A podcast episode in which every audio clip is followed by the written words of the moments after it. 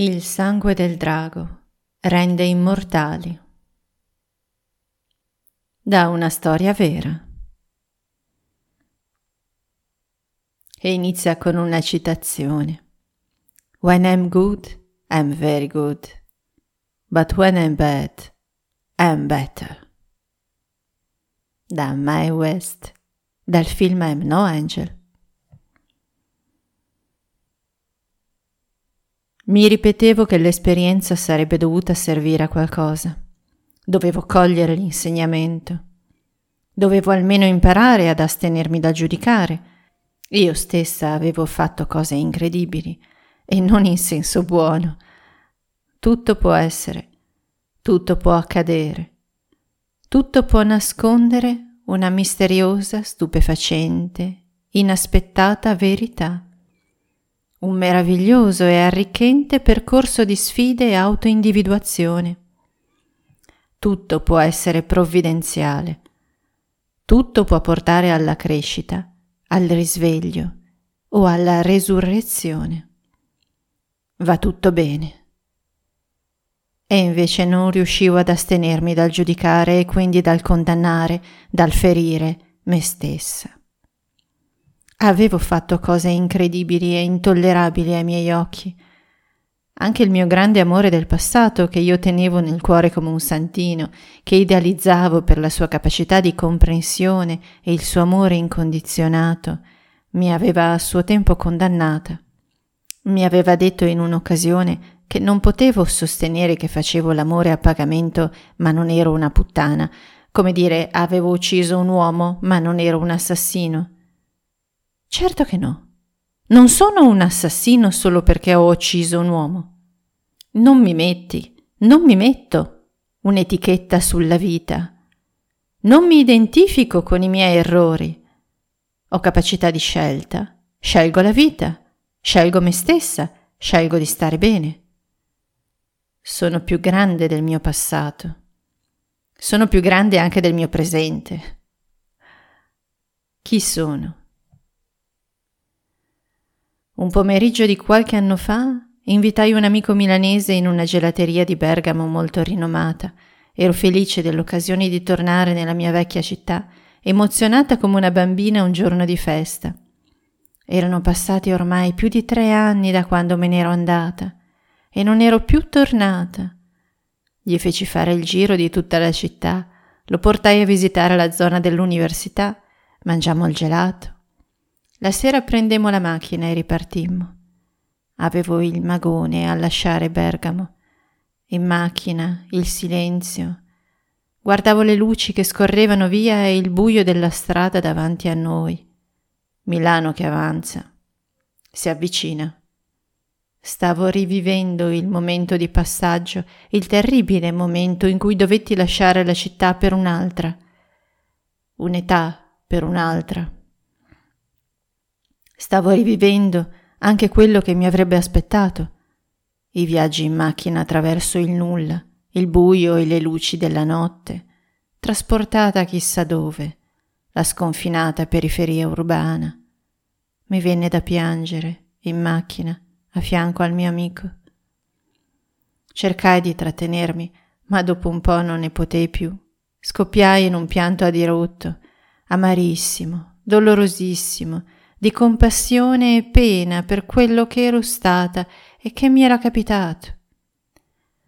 Avevo pena della ragazza di allora, che non sapeva nulla del mondo, che era stata bene a Bergamo e veniva a Milano senza sapere quello a cui sarebbe andata incontro, quello che le avrebbero fatto e che si sarebbe lasciata fare. Ho rotto un argine ho sconfinato nella parte buia della terra, ho attraversato l'inferno, ho visitato un oltre, ho sondato la mia ombra, ho conosciuto me stessa, ho creato me stessa, da meno di zero. Ho oltrepassato la vigliaccheria, l'ottusità, la cecità, il conformismo. Sono stata fuori legge per circa un anno e non me ne sono neanche accorta e mentre ero fuori legge non ho mai fatto del male a nessuno. Non c'è niente da dover dimenticare o da dover emendare. L'episodio stesso svanisce da sé dalla memoria quando dopo aver portato i suoi insegnamenti, i suoi doni al presente e al futuro, diventa passato. Il passato è passato, trascorso. I doni sono la conoscenza di sé, l'amore per se stessi e infine, come conseguenza di entrambi, la creazione di sé. E poi la straordinaria forza che si produce nel sopravvivere e lottare per andare oltre ai traumi. Da un viaggio da qualsiasi viaggio che possa definirsi tale, non si torna mai come prima. E questa è la vittoria. Si torna migliori perché si è fatta esperienza.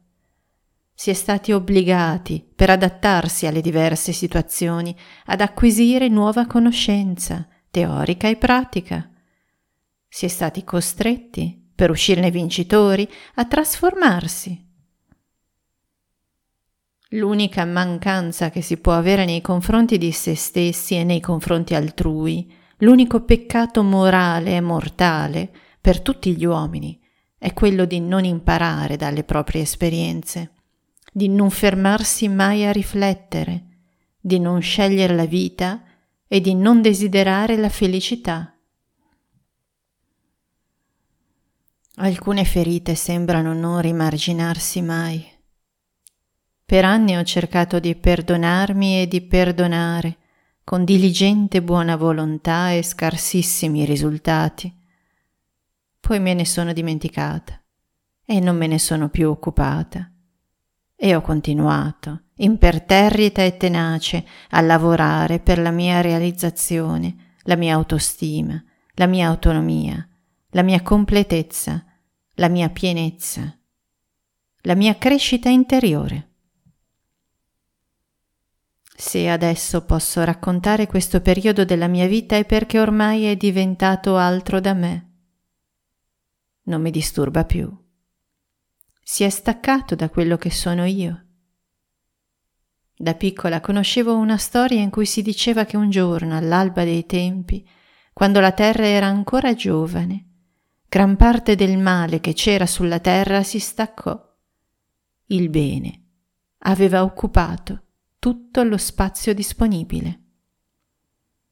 Il male allora, dalla rabbia, si condensò e andò a formare quella che la sera ancora noi oggi possiamo contemplare, la luna. Ecco, questa è la mia luna, il mio più grande satellite, e se la contemplo nel silenzio della notte, ancora mi dà ispirazione. Sono passata attraverso questa esperienza per viverla. Ci sono ripassata per comprenderla e liberarmene. Fare luce, sciogliere i lacci che l'hanno creata e succhiare tutto il potenziale energetico che ne è sprigionato e che vi era congelato. Ho camminato nella valle oscura. Adesso non temo più alcun male. Sono nella luce più è buia l'ombra, più è forte la luce del sole che la produce. La fatica è uscire dall'ombra. Il premio è la luce del sole. Più vertiginosa e profonda è l'esperienza, più intensa e potente è la spinta evolutiva. Ciò che normalmente consideriamo e chiamiamo male, di fatto non è altro che è il riflesso della nostra paura, della nostra incapacità di andare oltre. È l'espressione di un tabù sociale, un indicibile e innominabile oltre. Un confine che vestiamo di condanne e di stereotipi. Il male, come ogni viaggio che si rispetti, è utile, è formativo mostra realtà, interiori ed esteriori. Obbliga a delle scelte. Il male serve per scegliere il bene. L'esperienza bruciante del male patito e agito serve da perpetuo deterrente, monito e guida. Solo il presente, solo il bene è costruttivo. E percepire, sentire, soffrire il male sulla propria pelle fa capire molte cose e resta un ricordo e una guida indelebile.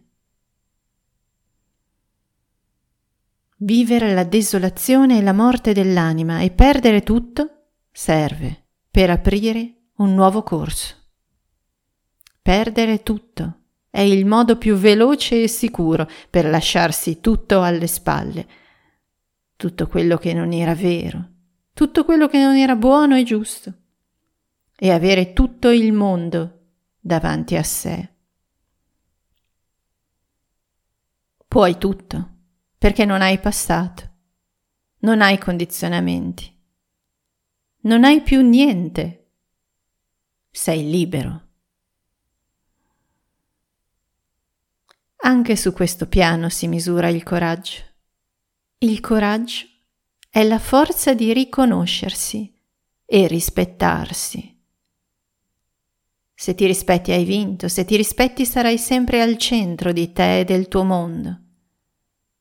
Sarai sempre saggio, sarai sempre fermo, nella tua verità sarai sempre coerente, stabile, vero, reale. Il coraggio è la forza di essere unici e irripetibili, indispensabili e insostituibili tessere dell'infinito mosaico umano. È la forza di rispondere all'appello di tale unicità e tenere fede al nostro cammino, al nostro destino, al nostro modo di essere. Se non lo si desidera, non si resta rancorosi per tutta la vita, si va oltre, si capisce, si comprende, si perdona, ci si perdona tutto viene curato e guarito dall'amore. L'amore crea poi l'humus necessario a coltivare la gioia, l'entusiasmo. La gioia, l'entusiasmo e la gratitudine di essere vivi e di essere se stessi, in sintonia con la vita. Si è sempre liberi di crescere si ha sempre forza a sufficienza per decidere di migliorare la propria condizione e per farlo, qualsiasi essa sia. La progressione che ci aspetta è infinita. Il percorso è carico di frutti. Il libero arbitrio è la possibilità di concentrare tutte le forze nella crescita e nella liberazione. Non si può passare tutta la vita senza amore. La carenza urge, urla di essere colmata. Fino a quando non lo sarà, continuerà a mostrarsi e segnalare in modo sempre più bruciante e insopprimibile il suo carattere di priorità. Se qualcosa ci manca, nessuno è in grado di darcela, nessuno ha la chiave. Solo noi abbiamo la chiave, sta a noi scegliere. Se proviamo compassione, affetto, tenerezza per noi stessi e considerazione per i nostri sforzi e il nostro coraggio, se produciamo e scambiamo amore, i grumi di dolore a poco a poco si sciolgono e ci lasciano liberi. Non si può continuare a fare respiri brevi solo per non incorrere mai nel pericolo di incontrare qualche spina intorno al cuore a minacciarci. Non si può permettere a queste spine di spaventarci, di farci da carceriere e guardiano. Si va oltre. Saremo noi a minacciare lei, la nostra spina, i nostri traumi, le nostre paure, i nostri limiti saremo noi a guardarli da fuori, da oltre. Dopo un viaggio nei propri inferi, non si acquisisce solo l'immunità a quel tipo di dolore, a quel tipo di pericoli, si acquisisce la libertà. Perché è vero, il sangue del drago rende immortali.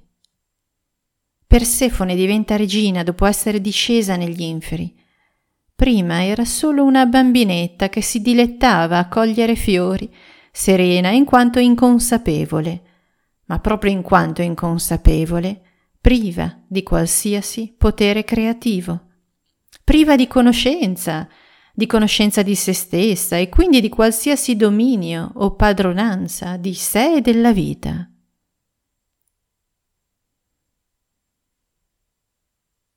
Hai appena letto ho ascoltato l'epilogo del romanzo Il sangue del drago di Silvia Francesca Maria Pedri la sottoscritta, scrittura ed editing del 2015, mai pubblicato.